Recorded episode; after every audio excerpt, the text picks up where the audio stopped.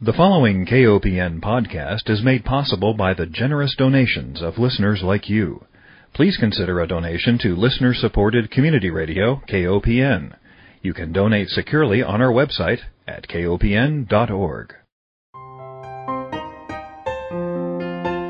Hi, welcome to Food Sleuth Radio, where we help you think beyond your plate.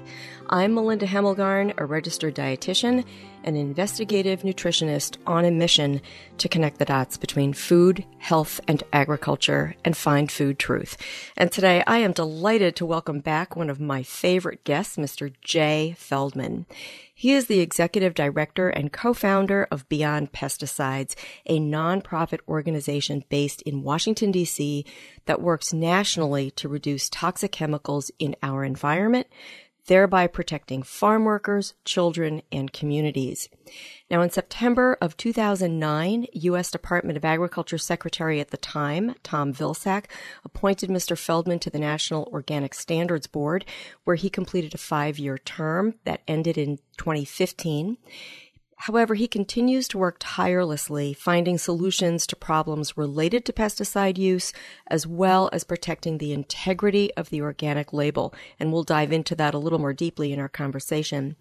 He is presently a member of the National Organic Coalition and the Real Organic Standards Board. Mr. Feldman holds a master's degree in urban and regional planning with a focus on health policy, and he has a bachelor's degree in political science. Welcome, Jay. Thank you so much, Melinda. Well, I guess I should let our listeners know to be fully transparent that I have the honor of serving on the Beyond Pesticides board. And that yes. gives me an advantage in knowing just how much work you put into this organization and how effective you have been in reducing toxic exposure in individual communities. You have been organizing a national pesticide forum annually. We are looking at the 37th forum, which will take place in New York City on April 5th and 6th of 2019. And we have lots to talk about, both regarding the forum, past meetings, and what we're working on urgently today. So thank you for being here. Sure. Thank you for having me. Well, back in 2013, which was when we last spoke on the air, we were talking about some of the same things that we are struggling with today. One of which has to do with the consumer's perception of the organic label, and there is some distrust that we need to fix. And we were also talking about genetically modified crops, which the consumer is told, which dietitians are told, that we've got to have these crops because they're going to feed the world. And in 2013, we were just starting to talk about how not only glyphosate or the active ingredient in Roundup was being sprayed on these genetically modified crops, but we also had consideration for 2,4-D and dicamba, two stronger and more dangerous herbicides. Today, we are witnessing what is happening, especially in the Midwest with regard to spraying GMO corn and soybeans with these horrific herbicide mixtures. Tell me what Beyond Pesticides is doing to help inform consumers about these dangers. Well, that's the basic question. How do people become more informed and make decisions that are in the best interest of their family and the communities in which they live and the ecosystems on which they depend? The concept of an organization being founded to protect people from pesticides really, I think, realizes, as we did after not too long a time frame, but after some time, that just banning individual pesticides was not the solution to the problem. It's really symptomatic of systems of land management, of building management that are inherently dependent on toxic inputs or toxic chemicals. And we as a public tend to focus on bad actors, on crises that emerge that identify as problems, whether it's a cancer effect or neurological effect, uh, Alzheimer's, diabetes, learning disabilities, reproductive problems. We become aware of die offs of species, endangered species, threatened species. We get, you know, alerted to these scientific facts about harm, and we then turn and say, well, where's the bad actor? You know, what chemical do we need to eliminate to protect ourselves? And, you know, over the years, we, of course, as a society have focused on DDT in the organochlorine family, and we removed those uses slowly but finally from U.S. commerce. And then we moved on to organophosphate chemicals, and now we're struggling with chlorpyrifos and all the political controversy around removing that from agriculture because of the brain damage as it causes to children exposed. Having banned the chemical from residential uses because of neurotoxic impacts on children. And then we move on to synthetic pyrethroids.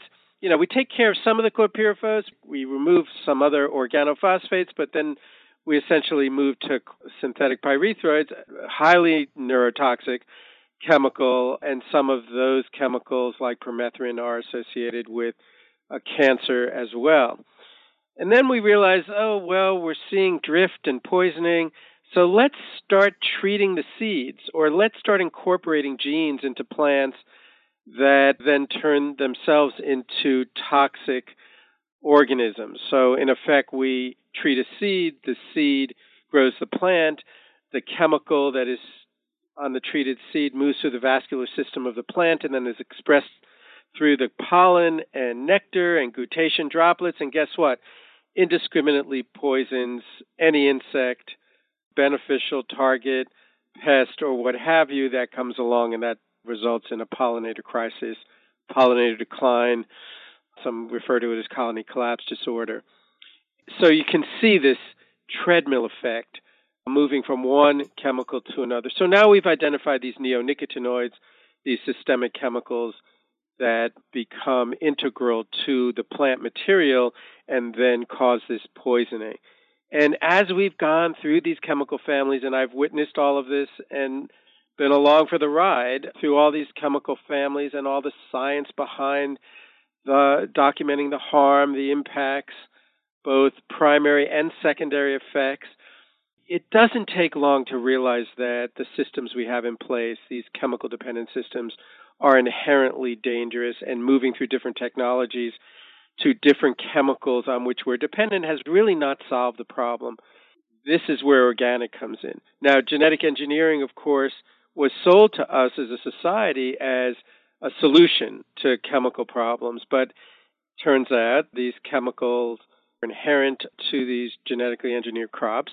They are essentially dependent on the herbicide tolerant crops, I should say, are dependent on the chemicals, in this case, herbicides.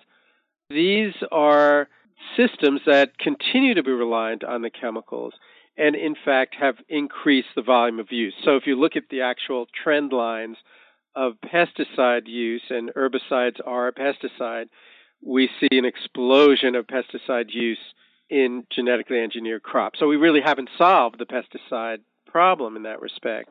In fact, we've made it worse because we've not only created greater dependency, but we've created greater resistance so, in fact, one of the tools that have been created as genetically engineered is a Bacillus thuringiensis, is a um, natural soil bacterium that's been incorporated into plants to go after corn rootworm, and in effect has created resistance there as well in an insect population.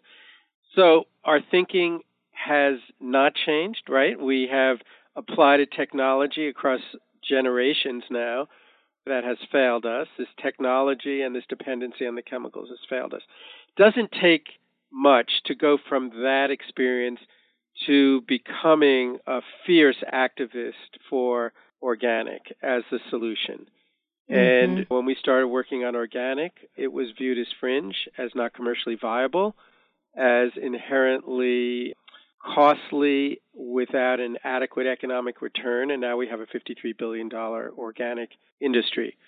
Our goal now, of course, is, as you said, to protect the integrity of organic. What is the definition? What are the allowed materials? What are the practices? What are the standards that are required to meet these goals so that we don't slip back into a system that is dependent on synthetic inputs, on management techniques that are inherently reliant on potentially toxic chemicals. And if we don't follow it as a society, as participants in what is one of the most participatory sectors of government and of commerce, that is, the organic standards, if we don't participate in that, we will lose control over those standards and the quality of its implementation and ultimately the word organic. And your website, and I should let our listeners know it's simply www.beyondpesticides.org, has many wonderful sections, but in particular one on protecting organic integrity. I'm really curious to dive into a little bit of your experience on the NOSB, the National Organic Standards Board. Five years is a long time to participate in that intensive process. What lessons did you take away from that experience that you want our listeners to know?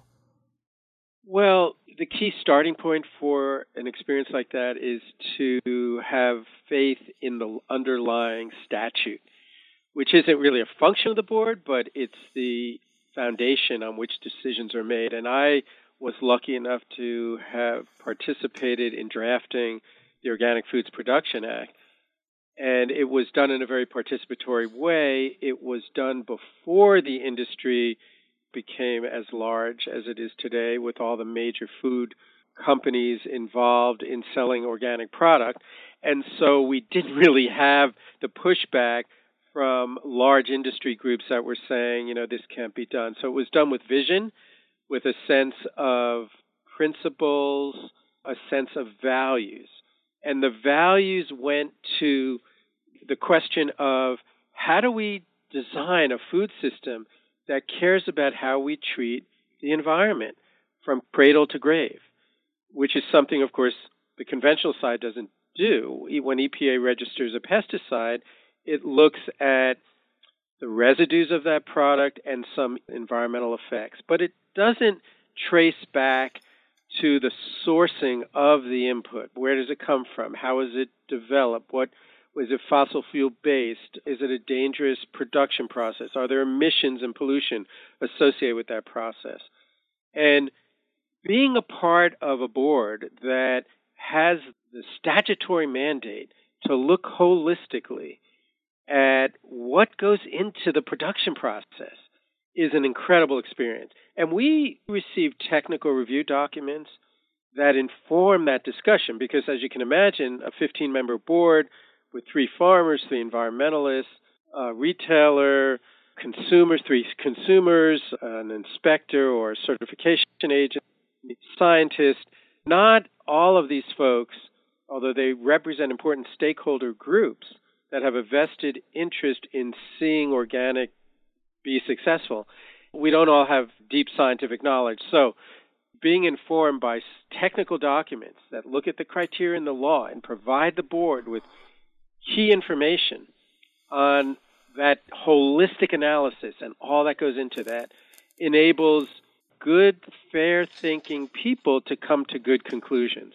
So that was something different, having worked the other side of the street, meaning looking at the regulatory process at EPA and how pesticides are registered and how limited and deficient that regulatory review is, to move to the board, which has this opportunity to look holistically. Now, beyond that, our mission is to protect and enhance the environment, which, of course, is not a mission of EPA when it registers a pesticide.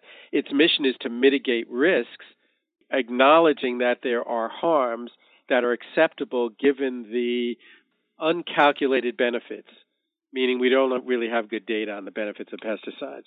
So here we are on the other side with organic, and we're looking at how can we build biodiversity, build soil health, recognize the importance of the soil food web and the microbial life in the soil, and ultimately protect biodiversity and recognize that we as human beings and our long term sustainability is reliant on a healthy ecosystem. Mm-hmm. So to mm-hmm. have those rich conversations really, I think, puts us in a very hopeful and optimistic position because we really are struggling with solutions that farmers need. They are growing food, and we rely on the food they're growing, right? So when they come to the board and say, Look, I have a pest, and I've tried X, Y, and Z, and I believe I need an input, Our responsibility is to look at the essentiality of that input. And we look at that by looking across the landscape. So you're looking at small farmers, you're looking at medium sized farmers, and you're looking at large farmers. And the question then, and this is an ongoing question, can organic measure its values and principles against the scale of farming? And what scale of farming represents the kind of future that we believe we need to meet the standards of the statute, meaning meet these cradle to grave protections, i.e., how is that input produced, and meet the laudable goals of enhancing biodiversity, not only protecting but enhancing biodiversity. And I'm coming to the conclusion that we really can't do that with industrial agriculture because of the systems in place that replicate some of the conventional systems that we see on the conventional side. So we need to think more like the European Union about small scale agriculture that provides more pasture, that provides room for rotations and mixed cropping systems that enable us to be closer to the ground and closer to the marketplace mm-hmm. so that we can talk to our consumers and make sure that we're meeting their needs. And if we bring more consumers into the conversation, and this is a hopeful note, and we have that mechanism through the law, through the statute, and through the mechanisms that have been set up to come to meetings twice a year, the NOSB, to participate in the conversation, to submit comments. I can tell you from sitting on the board, those comments are received, they're respected, they're parsed through, they're evaluated closely. And the more we hear from moms that are concerned about their children, from people that are concerned about the environment in which they live, whether we're concerned about global climate change and the need to sequester more carbon more rapidly, if we're concerned about the insect apocalypse and what that means for bird populations, with declining insect populations that are disappearing at rapid rates, organic addresses all these things in addition to removing the carcinogens and the neurotoxic chemicals from our diet and from the environment. Exactly. Let me take one break, Jay, because we are beyond our halfway mark and remind everyone that if you're just joining us, you're tuned into Food Sleuth Radio. We are speaking with Mr. Jay Feldman, Executive Director and co-founder of Beyond Pesticides. Well, I want to say that for those of us who want to keep up with what's going on to help protect the integrity of organic, the Beyond Pesticides website has a wonderful action of the week and when it pertains to writing a letter or getting in touch with our representatives or submitting a comment to USDA and the NOSB, we can do that quickly and easily through your website. So just a heads up to everyone to put that on your computer screen and become acquainted to all of the rich resources you have. Now, there are lots of directions we could go here, but I don't want our time to run out before we have a chance to talk about these annual national pesticide forums that you have been putting together. This is now our 37th year. Last year, we met in Irvine, California. You had individuals come and speak on a panel who were actually members of the farm working community so when we have these discussions about, well, why should I spend more on organic? We're always so focused on individuals, right? Just ourselves. And the whole mission of this program is to help people think beyond their plates. So not only is how is the food impacting my health and my family's health, but what does it mean when we purchase an organic food? How does that also benefit not only the environment, but also farm workers in the field? That was a wonderful component of last year's forum. You also had fantastic speakers, one of whom was a researcher who talked about the role of pesticides in actually obesity development. And you've got a review of that in the last issue of Pesticides and You, which is a basically a magazine that comes out that we also get as members of this organization. But the forum that you've got scheduled in New York City is going to be terrific. Tell me about some of the speakers you've got lined up and what are you thinking about in terms of bringing people together in this huge metropolitan location? Yeah. Well, thank you again, Melinda. Uh, the context is really important here because the conference really evolves from the local community where we hold it. And I think in New York City, as massive as it is, there are incredible activist organizations that are very close to the ground. And I think that'll be reflected in the conference speakers and participants. I know that you have been a staunch advocate of urban farming and engaging the people in food production close to their homes. And we as an organization have been advocating that approach as long as it is organic and incorporating organic principles. On you know, sometimes that isn't always the case. You That's know, right. about we think if it's local, it's pure and good. Again, we have to bring these same standards to our local communities. Exactly right. Right. And so, as an organization, we're taking some of these principles that are embedded in the Organic Foods Production Act and bringing those close to home, not only in urban food production, but also in how we manage open spaces. So, we're talking about parks and playing fields, which affect a lot of people, especially in the city where parks are our living rooms in cities. People go out and hang out in parks, and they rely on these parks to be safe spaces. So there'll be a high level of discussion on what is coming together as a piece of legislation in New York City that will transition all parkland to organic land management practices.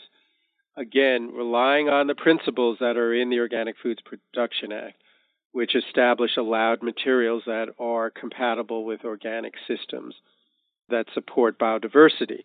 So that approach, I think, has both the health component as well as the practical how do we do it component.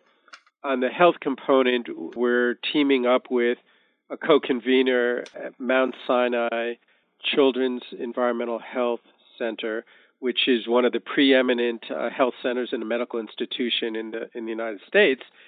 And they're bringing all their resources to the conference, which includes a number of medical people, pediatricians, as well as research scientists that have focused on issues of children's environmental health. And we're also teaming up with Columbia University, where they've done studies in on environmental justice questions. What communities are disproportionately impacted as a result of pesticide use? And you know, our board president, Routt Reigart, is a pediatrician as well by training, and he just released a meta study on pesticides and their link to autism and learning disabilities. So he will be presenting that data as well. At the same time, we are looking at the ecosystem effects. And of course, we need to focus on pollinators as really an indicator species of what's gone wrong with the way we use pesticides and are reliant on them in our food production systems and in our urban gardening and urban farming systems and park management. And so we will have the preeminent entomologist who was the lead scientist on this question at USDA before they pushed him out, a guy by the name of Jeff Pettis, who has gone on since leaving USDA to work internationally in Switzerland and is the president of the Scientific Commission on Bee Health which is an international association of beekeeper associations. He's now back in the States, and I think he'll give us a really important view of what we need to do as citizens, as residents, as uh, people living in the United States, what pressure we need to bring to government institutions to ensure they stay on the right path. Now, we're, we're at a tricky point in history right now, admittedly, where government is really not receptive to scientific facts and to transparency, issues of public involvement. And so we can't let the current scenario hold us back from thinking about how we need to be more effective in the long term. So I think Jeff Pettis can help us with that, having been inside USDA and then now a staunch advocate for protecting pollinators worldwide.